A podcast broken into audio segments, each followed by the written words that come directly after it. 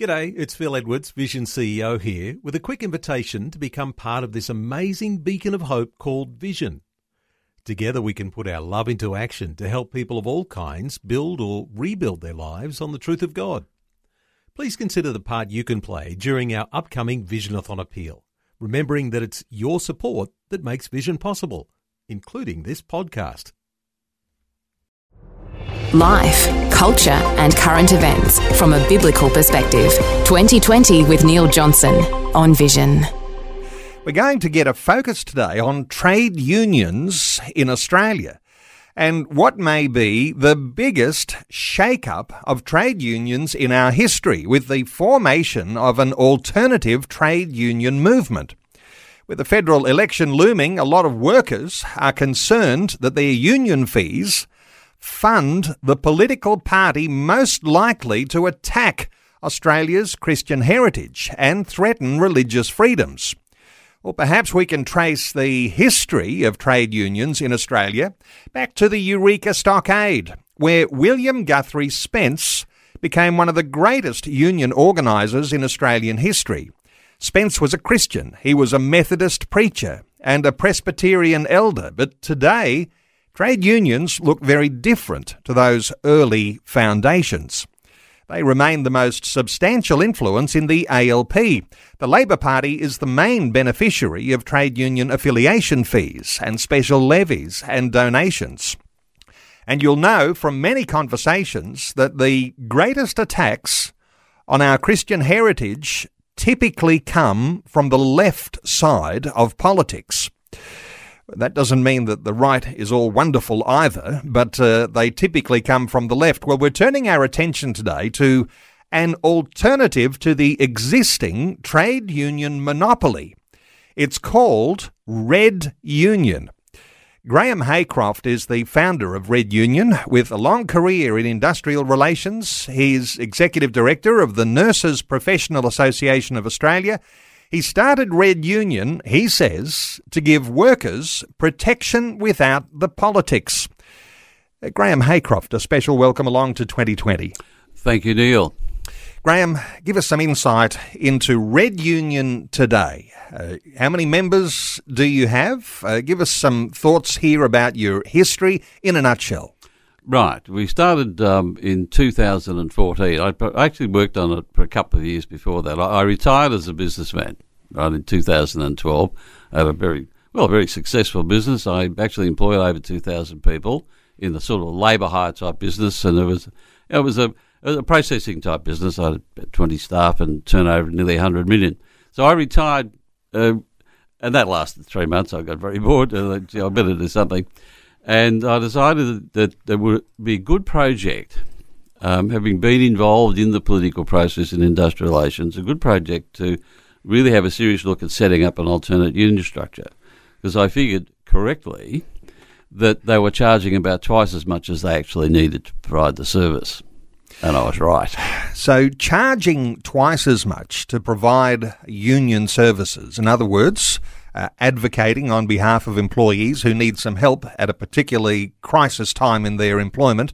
And uh, so doing that at half price, some will say, well, what happens to all of the profits that are made by uh, the traditional union movement? Well, well, you, well, you may ask, Neil. Uh, the the problem with the, the overcharging is monopoly. Now, you Interesting you mentioned the Eureka Stockade. That was actually uh, a union of self-employed people. The miners were all self-employed. So it was really the first union, if you like, in Australia was actually a... An employer's union. An employer's union, yeah. Self-employed people uh, who were objecting to the uh, the outrageous level of uh, tax that they had to pay. And the, the C M F E U have sort of uh, captured the bloody title and, uh, and all the story. In fact, uh, it's wrong. Now, but it, in Federation... Uh, there was a general view that uh, the the the Labor Party was started by the, the Australian Workers' Union in Barcaldine in eighteen ninety-four. Uh, that was when it happened. The union movement started the A L P. The A L P are a today still are the political wing of the union movement. Like, uh, this is good context, isn't it? Because uh, talking about, and uh, say a special hello to our listeners in Barcaldine today, and uh, there's a fabulous monument there to the tree, the Tree of Knowledge, uh, yes, where, right. you know, those uh, those pastoralists met around there and uh, they formed a trade union and, uh, you know, these sorts of formations of the Australian Labor Party.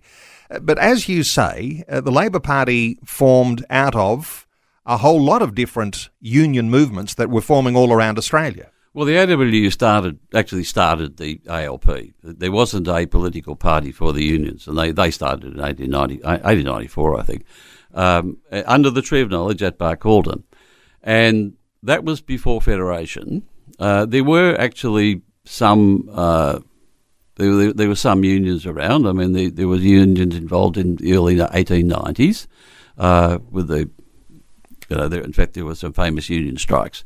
But in federa- when Federation came and the states all joined into into Australia and we um, we, we ended up with a federal system, uh, what we then did was, if you like, formalise it by setting up an industrial relations structure where workers were to be represented by unions and the employer associations, be employers by employer associations. But And no one objected to this at the day, at the time, but they gave the unions a monopoly. A worker, for instance, was not able to represent himself in negotiations with his boss. That could only be done by a union. So the union set up a structure very cleverly where each union had a monopoly of a particular group of callings. In other words, the, the A W U, for instance, could only represent shearers and general workers and The ner- there wasn't a nurses' union then, but there was a clerks' union. Clerks could only represent clerks, and so on and so on. The, you know, the steel workers would have their own union, and each union had a monopoly. Now, the purpose of a monopoly is to charge more, and they did. They charged twice as much as they needed, even from day one. And, of course, that extra money was used then to fund the Labor Party. And it was all open. There was no suggestion that, the, you know... they shouldn't be doing it. That that was their role. That's right. That's not hidden. And so if you then decide that a monopoly isn't something that ought to exist uh, just uh, eternally, uh, and you decide that you're going to set up an alternative union system, uh, then you come in and actually, in a competitive way, actually cut the price of representation for that worker uh, and uh, provide union services at a lower cost. Is that what you're trying to do? Well, no, we've done it. Uh, the it, bit of extra history, which is very important. Gough Whitlam in nineteen seventy-three, and Gough was the famous virtue signaller. I, I, I voted for him twice, not the third time, however, uh, because I realised that he was crazy. He adopted two international covenants, International Labour Organisation covenants. They've got numbers, and they go for about a paragraph each, but they're very simple. The first one says, every worker is entitled to join the union of their choice. Remember that, the union of their choice. And the second one is, every worker is entitled to form their own union. Now think about those two protocols, which under Australian law, they sort of become part of the Constitution. How do you have those two principles and still have a monopoly union structure? The answer is you don't. So that was all swept under the carpet for twenty-eight years or thirty-eight years until two thousand nine. You're a little dismayed, Graham, that the right side of politics, the conservative side, somehow or other hasn't recognised that the monopoly isn't something that's set in concrete. Uh, what are your criticisms of uh, the conservative side of politics here? Are they are they missing something? Oh, they're hopeless. Um, the the actual uh, probably a bit more history is important. In two thousand nine, when the the Gillard or the Rudd government, Gillard was the Industrial Relations Minister, they decided they wanted to Um, get rid of the horrible work choices legislation and introduce their own Fair Work Act. And they were stuck with this conundrum. How on earth do you maintain a monopoly system and still uh, keep these two protocols viable? And what they did was really interesting, and this is the bit that's not understood by anybody on the Conservative side of politics, with probably a couple of exceptions, George Christensen being one of them. Uh, I think Stoker actually sort of gets it, but she's, an, um, she's a good person. But, you know, as an what an assistant minister, she, she's got to hmm. toe the line. Uh, you know, Rennie gets it, and there's a, there's a few others, and, and Canavan. The, I've just about named every. The, the others have no idea that the monopoly was ended. The way they did it was fascinating. They set up two acts. They set up the Fair Work Act, which is the one that sort of governs all industrial relations stuff. And in, within that act, they uh, defined unions very broadly. The union is basically a bunch of people who, uh, you know, basic, uh, like, like goals. It's not quite as broad as that, but it's quite broad. And there's no restriction on it. On who can set up a union or, or what what, uh, what person can join whatever union. They then set up another act, another separate act called the Registered uh, Registered Organisation. What was it? Fair Work Registered Organisations Act, mm-hmm. a separate act. And there they created, not compulsorily, a voluntary structure where all the existing unions which had a monopoly, they would all register in this this this, this separate group. And they couldn't compete with each other, but other unions can compete with them. And that was the change. So when we started, the the law doesn't, we don't need to have any le- legal changes at all. The law allows alternative unions. We just simply need politicians that can read legislation and go, well, this is a good idea. Why don't we just support that idea? Why don't we support people who want to join their own union? Long way around there. I suspect no better time to talk about that than when you're about to enter an election campaign. So listeners might be thinking, uh, this alternative union movement called Red Union, uh, well, where ours. does yeah, where does it fit in a spectrum of what trade unions typically do and support the left side of politics? Uh, you like to talk about uh, protection without the politics. Does that mean that your politics are not necessarily aligned? Do you say that you've got a neutrality, or is there a conservative leaning? Where is your foundation in all of that? Well, I wrote the Constitution, so and, and I wrote quite clearly that the the union itself could not use any member's fund for any political party political purpose.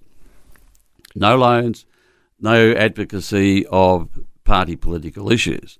That's not to say that if there's You know, there's a government issue that the, the Red Union, so the Nurses Professional Association of Queensland, for instance, I, I'm not actually the executive director of S A M. I, I started it eight years ago. I I simply provide the services. They've got their own executive. Um, yeah, so they they actually set the policy and what, what to do. Uh, my organisation, if you like, the Red Union, is a, is a business which provides support to that. to those those specific unions. Hmm. And so for listeners, uh, you're not a not-for-profit and uh, you're not a Christian organisation, although I'll ask you about your Christian heritage and affiliations, but uh, what we're talking about here today is not a Christian organisation, but there are some things in what you do that will be particularly attractive to Christians, and you've recognised that Christians, in actual fact, in some sense in the workplace, are In act- uh, vulnerable. They're under threat in some different ways, uh, whether it's because uh, in some Christian circles you decided that you wouldn't get a vaccine and therefore you lost your job, uh, or if there are going to be times ahead in the workplace when you might come under threat in some level of vulnerability because perhaps you stand for a certain version of the family, a biblical foundation for a marriage, say, between a man and a woman, uh, that your employer might disagree with. So if you're actually uh, representing someone as a union uh, and there are people who find themselves compromised because of their Christian faith, what would Red Union be able to do? Right. It's probably easy to look at it from the other direction. Uh, we just simply apply their rights. We fight for, fight for their rights, their legal rights, uh, irrespective of what they believe or whatever. The law is quite clear.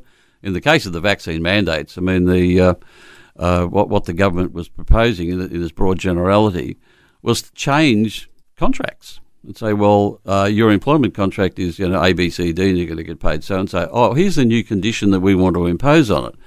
Well, the law in Australia says you can't just impose another condition unless you consult and unless you show that that is safe. So we went through the exercise that's forced the employer, the government, to do that.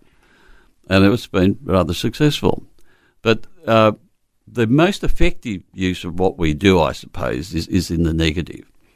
Every member that joins us is money that's not going to a, you know, part, you know, a sort of quasi-political organisation to use against Christians. Right. That's that's its benefit. Two hundred dollars, and I'll, I'll show you how we get to these numbers later if you want to ask me. It's around about two hundred dollars per member per year difference that the Red Unions are cheaper than across the board. Uh, that's two hundred dollars that can't be used to oppose the church, and the the church has been under attack. I mean, the Pell thing is a classic example of that. Uh, you know, if you take away the funding for the attackers, they're less less likely and they're less effective in attacking you. Life, culture and current events from a biblical perspective. This is twenty twenty with Neil Johnson on Vision Christian Radio. one eight hundred three one six three one six if you'd like to join in our conversation today. Our special guest is Graham Haycroft. Graham is the founder of Red Union, and we're talking an alternative union to the traditional monopoly of the trade union movement. Graham, let's talk about what's gone wrong with trade unions. In my introduction, I talked about the Eureka Stockade, uh, about some wonderful Christian foundations looking after the rights of employers or employees uh, around uh, harsh conditions, perhaps imposed by a government, and having a voice because you are a collective voice together, and uh, numbers mean something when you are pressing your case. Yeah. Uh, there were wonderful foundations in trade unionism that were very Christian because they were on the lookout for the welfare of the worker. Uh, over history, things have changed. How do you think things have changed over the years? Well, the, originally when they were set up, the, uh, the the purpose of the union fee was to help, uh, quite openly, was to, to help the political party uh, of, of the worker, which was the A W U. I'm sorry, with, uh, the A L P, the yep. Labor Party. Uh, and and in order to do that, they, as I said before, they, they created monopolies to allow the unions to charge more than they would normally be able to charge, so they could get that extra money. The monopolies also gave them a, a huge advantage, which was over time they started to exploit. So if you've got a monopoly and no one else can represent any workers in the place, and this has happened, and it happened, this is what the Enterprise Bargaining Association movement is about, you, the union is able to bargain away the members' rights and entitlements in return for compulsory union membership. In other words, we see this right across the board in Coles, Woolies, McDonald's, all those major uh, major companies, and of course, the sadly the, uh, the the union involved was the, the S D A, and you know it's quite legitimate. All all the arrangements were, were were brokered before the Industrial Commission, so I'm not trying to defame them, but the net effect was that the workers ended up with different conditions from the award. And those conditions were very, very favourable to the employers. When you don't have to pay penalty rates, effectively, you've got huge unit labour cost savings. In other words, you can get better better return on, on how you run the business. Um, but in return for that, the employers made it compulsory to join the unions. So that's why any any percentage of union membership in a workplace which is higher than six percent, there is another factor involved in determining that membership. The actual level of people, take one hundred people, one hundred workers and say, righto, want you to pay five or six hundred dollars a year for the service and we'll look after you have a problem. The number of people put their hands, not up, but they put their hands in their, in their checkbook and write out a check. Remember we used to do that? Uh, is six. Any any membership level higher than that, there is an ulterior, an, an extra effect coming in. In the case of enterprise bargaining agreements, that was the employer saying, well, if you want to work here, you have to be a part of that union. That's what's gone wrong. Then the unions had mu- too much money, and what do you do when you've got too much too much money and too much time on your hands? You look for causes that aren't the workers' causes. Mm-hmm. Okay. The attack on the Christians is just one of them. And uh, we might enlarge on that too, because uh, from a care for uh, an equality that would be fought for for workers uh, came the socialist principles that undergird the left side of politics. We might even la- enlarge on that uh, as we go. But let's take a call. Helen is in Bordertown in South Australia. Nice. Hello, Helen. Welcome along. Hello. Good morning. Good to hear from you, Helen. What are your thoughts for our conversation? Yeah, it's just um, struck a chord with me um, as I work as a, a nurse and midwife and was part of the, the union organisation by choice, but found that I was not supported in a certain event when I looked for legal advice a number of years ago, and began to question, and also a lot of the conferences and workshops were promoting ideals that weren't part of my Christian beliefs as well, and thought, why am I part of this? Helen, um, what a great point you are making, because as a Christian and as a member of the union, if the union doesn't support your belief, you question why you are a part of it. Uh, Graham, what are your thoughts for Helen? Well, hopefully she's a member of the N P A Q or the N P A A. Are you, are you, are you Helen? No, I've not even heard of those. Oh, okay. Well, you're in South Australia. We've got about three or four hundred members down there, uh, so you need to go to the Red Union Support Hub site. Um, yes. Yeah, so that's the... Uh, Sounds like it, yeah. Yeah. Well, that's the... Alter- we're, uh, interestingly, the, the fee difference is quite striking. seven hundred seventeen dollars fifty for full-time membership of the Queensland Nurse and Midwifery Union, Queensland. You've got the A N M F S A branch down there, haven't you? Yes, correct. And yeah. what, what's their, their annual membership fee? Around about the seven hundred dollars mark? Um, don't recall it's been that much. I have withdrawn my membership over the last couple of years for the reasons I outlined. Um, right. So, yeah. yeah I, I, it's, um, yeah. I'm not trying to sell you on the job, but... No, but that's the... So what we've done, this is... Um, there's a lot of nurses out there that feel the need to... Well, it's a requirement for nurse registration that they have uh, professional indemnity insurance. And this was a big... This was this extra lever that I was talking about, Neil and Helen. Yeah.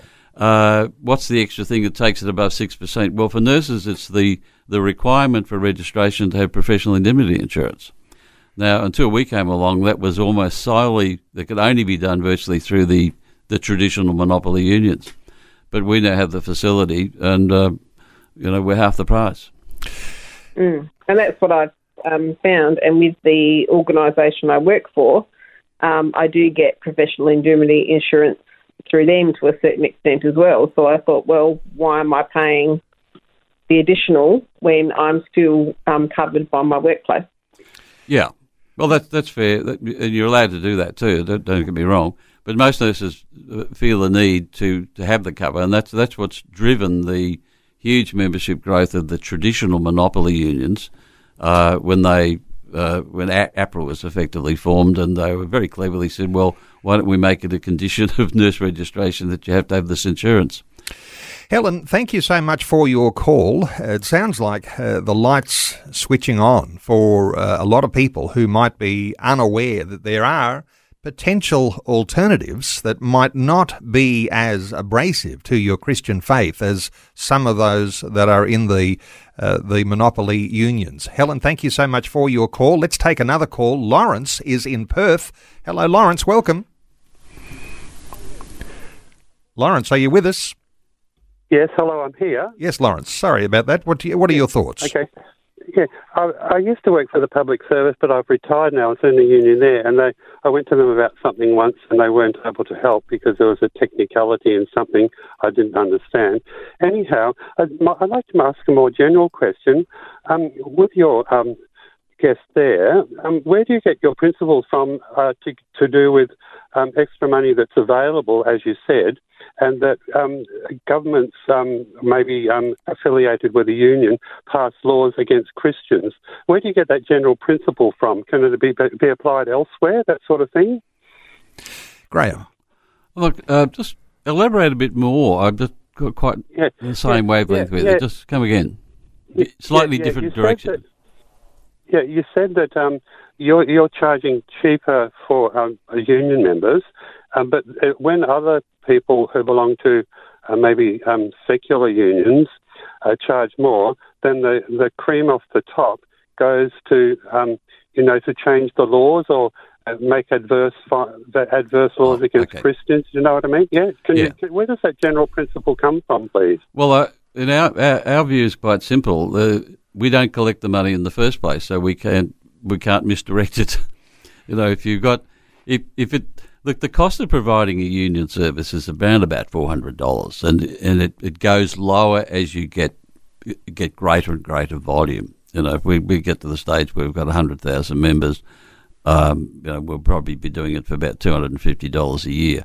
It, it's a it's an economy of scale thing. So uh, what we do, we don't collect the money in the first place, so we don't have to make those sort of value decisions about where, where we're going to direct the money. Uh, we don't do it. Uh, but the effect of members leaving the monopoly unions who do that is to take their money away from them. If they don't have the money, then they can't redirect it in the wrong way. So that's that's our sort of that's our principle, if you like. Lawrence, thank you so much for your call. Our talkback line open. We'll take some more calls uh, after Vision National News.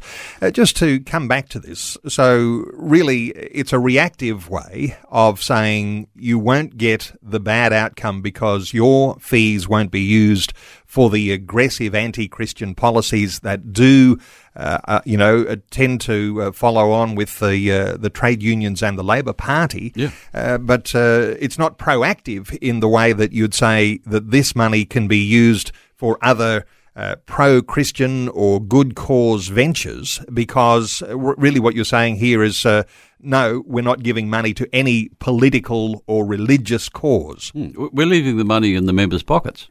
They can give the money to a religious cause, uh, not us. We just do what unions are supposed to do and nothing else. Uh, how many are there who are now under red unions? Uh, give about us a, seventeen, a, a, about seventeen thousand. About seventeen thousand. Uh, and uh, listeners might be interested because uh, we're going to talk some more, continuing our conversation after the news, but numbers matter when it comes to representation of employees, and we can talk about that some more after Vision National News. Our special guest is Graham Haycroft. He's the founder of Red Union. Graham, just before we take some more calls, and one eight hundred three one six three one six to join in our conversation, let me ask you about the name Red Union. Uh, I suspect there's a story behind that, because sometimes people are going to hear Red Union. They're going to think, wow, this must be a red-hot socialist leftist organisation. Uh, give us some insights here into your choice of the name. Oh, the truth is always unbelievably bland. Uh, the the red, the colour red, of course, is the colour of the Australian Labor Party, so none of the unions actually used red as their theme colour. And I rather liked red, and I was thinking simply in terms of what's the colour that's going to stand out if you've got a pile of brochures and you want to put a poster up? Obviously red. So I said, well, let's just call them the red. We'll, we'll start. What we did, we adopted red as the theme, the theme colour, right? For that reason, we didn't call them red unions particularly. It was only later that we thought, well, um, they're they're all using the colour red. Um, it's a bit of fun. Let's call them the Red Union, uh, the Red Union Group, and let's call it the this, the service company which Jack Maguire and I run, which provides all the services to these non-for-profit unions. There's about six or seven other things there. Um, we would call that the Red Union Support Hub. That's all it is.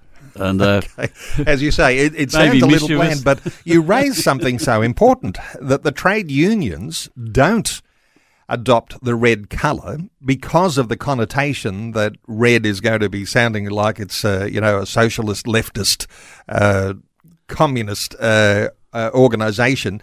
But uh, there's also Uh, it, it's so the trade unions won't like you No. They don't like you, do they? Because you've got an alternative uh, trade union movement. Uh, but the conservative side of politics doesn't like you either.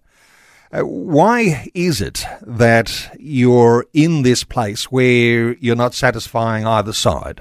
Well, the the um, the unions and the Labor Party have got uh, around about one hundred sixty million reasons a year. Um, if you just look at nurses and teachers, um, there's a lot of money that goes that is collected in excess of the needs to provide the service. And, of course, we're an ex- existential threat to that. And the same with, I mean, the membership, our membership is miles bigger than the Australian Workers' Union in Queensland and the, the trade, uh, the T W U. Now, the other side of politics, um, without putting too fine a point on it, they don't want to poke the bear. They're terrified of the of the monopoly union movement because they've demonstrated. And if I was if I was running the monopoly union movement, I would do this, right? Because I'm a winner and I'm tough and I'm ruthless. I would go out and I would demonstrate that I can put three or four hundred people into an electorate beforehand, and I can swing the result by, you know, two, three, four, five percent, and I can spend half a million dollars. Now the the and they've done that. Uh, Not that many times, but every L N P politician is terrified of that happening. And they'll do anything to, oh, now's not the time, Minister, now's not the time. They're terrified. So it's a poking of the bear uh, that says uh, we've got this tension in our relationship with trade unions on the conservative side of politics. Uh, we don't want to upset that too much because we'll have chaos in the workplace right across the nation. So uh, hold some more thoughts on that. We're taking calls on one eight hundred three one six three one six. Let's take another call. Jacinta is in Warrnambool in Victoria. Hello, Jacinta. Welcome. Great. Hello. Thank you. Jacinta, what are your thoughts? Um, I'm just calling um, uh, basically with my experience with the Red Union. Um, so I'm a forty-eight-year-old uh, nurse, a registered nurse, and I've been nursing since I was twenty-one, and I was always part of the A N F. Um, and over the last sort of ten years, I've seen the A N F really swinging towards the left side of um, supporting um, euthanasia and um, gender uh, policy, strange yeah. gender policies. And uh, it really concerned me because I was working as a nurse um, with palliative care. And so I'm pushing for um, uh, for dignity in dying, and for the people to reach this level of um, of some peace and um, sharing the love of God and all those things. And this really um, contradicted um, what my role was as a nurse, giving people hope in, amidst uh, suffering. Jacinta, and you're raising some important points here. A quick response from Graham. Uh, well, I agree with everything you've just said. Mm. That the The voluntary employment, uh, voluntary assisted dying stuff, uh, that that is actually, that's got nothing to do with giving people dignity in death, as you well know as a no. palliative care nurse. Mm-hmm. It's a political ploy because yep. the, the Labor Party, you know, smarties, the heavies, have worked out that the L N P uh, are very weak on this. And what they've done, in, they've done it in each state progressively, and they made the big arguments. And in each case, the L N P has just caved in. And the the, the it's a political play because people like you watch, uh, you're in Victoria, you watch what's down there when that happened. You go, where was the L N P supporting my, my, my particular Christian views in this? And, of course, the answer is they were nowhere. They, the uh, the Labor Party worked out that they could do a, what they call a conscience vote. Mm. And because if they didn't have a, if they, it was forced to a party vote. Would never happen.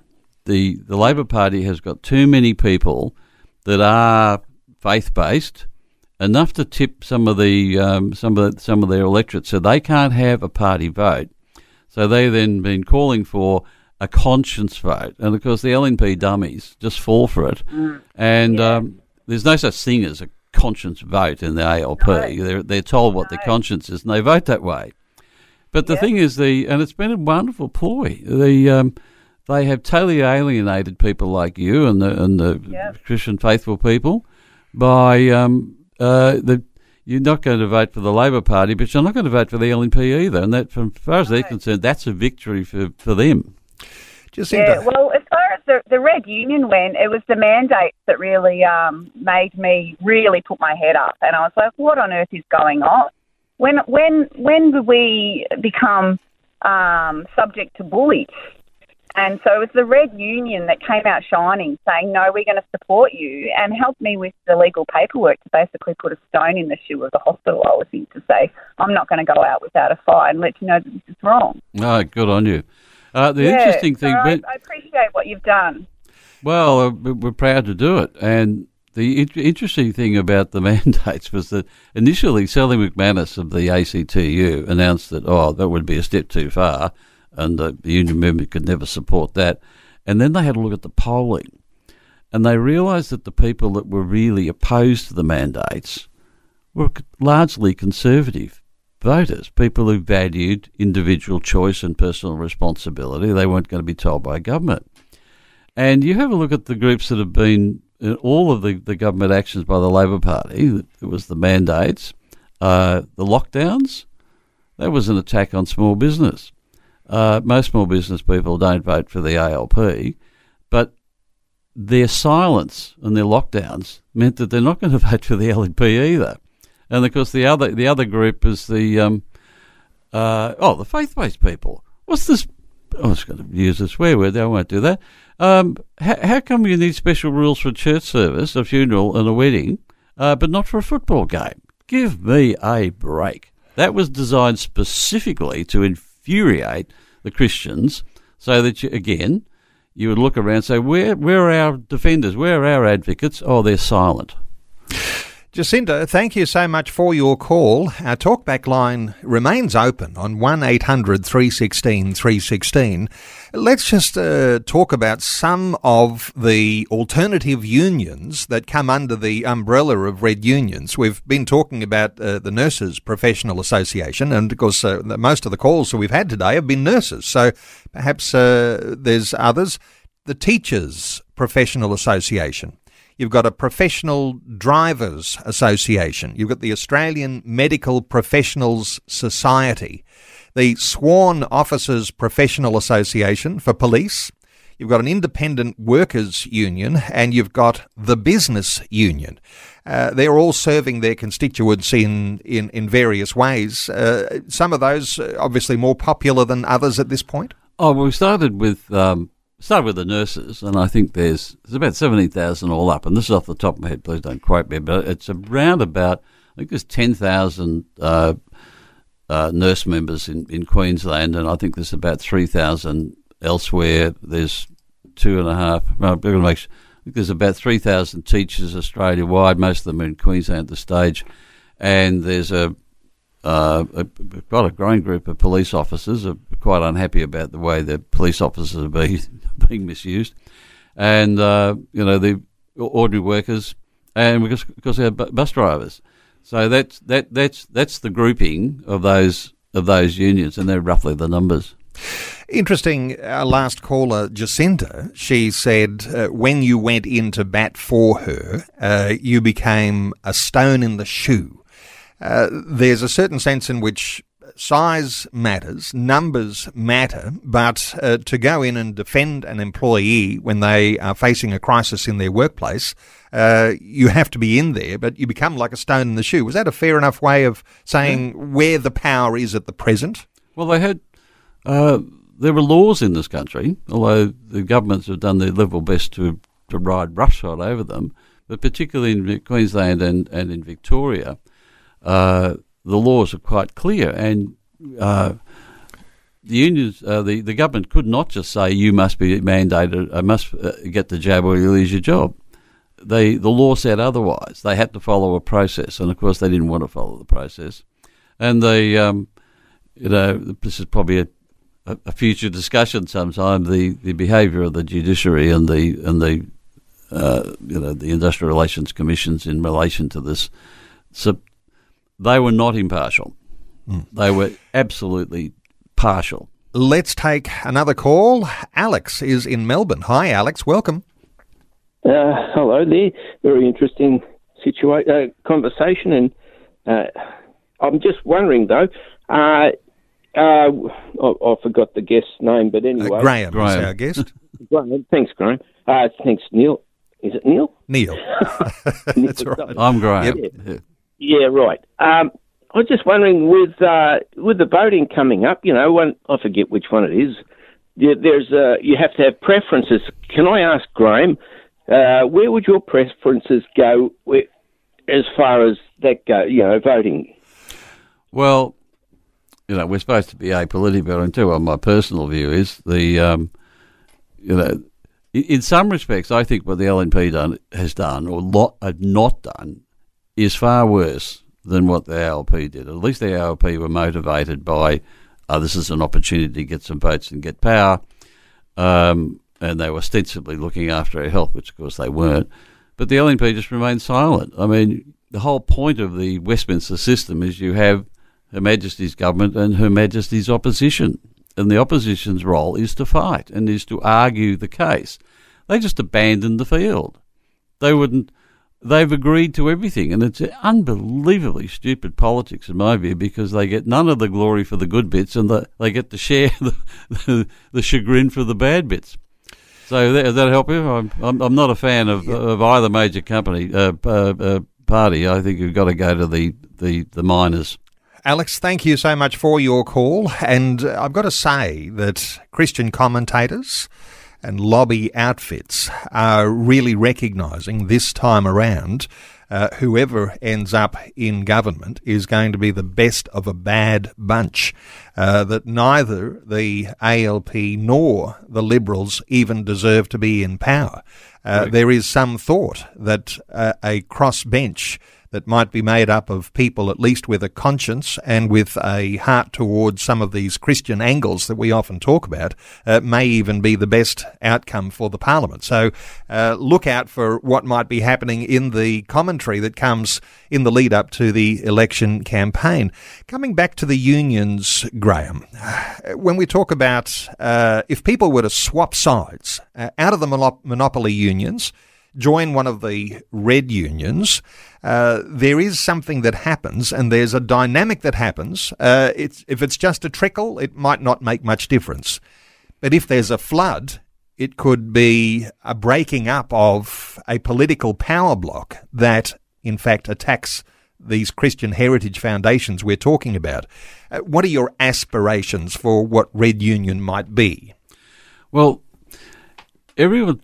You know, The uh, how can I start this? The, the, the all the major institutions around the world, including in Australia, have been taken over by the left, and everybody's complaining about, oh, we must do something about it. Well, you have to do something about it. You can't just complain and hope that there will be a politician who'll come along and do it, because politicians actually don't lead. What you need to do, I believe, is you need to have a cohort. If you want to reform the health system, you need a cohort of nurses, a significant cohort, who are on side with the reforms. And in, in health, it's simple. Every nurse in Australia pretty much has their own dedicated bureaucrats. In Queensland, we've got forty thousand nurses in Queensland Health, and there's more than forty thousand bureaucrats. Now, you don't need to have forty thousand bureaucrats. You can probably run the system if you decentralise it with about five or ten thousand. So you've just created sort of thirty-five thousand jobs that don't need to be there. You can start paying nurses twenty-five percent more. Same with teachers. You know, every teacher has their own dedicated bureaucrat. I mean, my my stepson is uh, is a teacher, and he was just telling me last night that if only they could spend enough time teaching, you know, and preparation for the teaching. Instead, they've got to fill out all these forms, and they have to look after everyone else. So, again, the solution is, for education, go to charter and independent schools. In Queensland, we've got forty-seven thousand, you know, uh, teachers are members of the Q N M U, so about fifty thousand, not Q N M U, Q T U, so there's about fifty thousand teachers. Uh, and again, there's around about forty, fifty thousand bureaucrats. If you get rid of the bureaucrats with independent schools, you don't need the bureaucracy. You can pay teachers twenty-five percent more. Hmm. That's how we do it.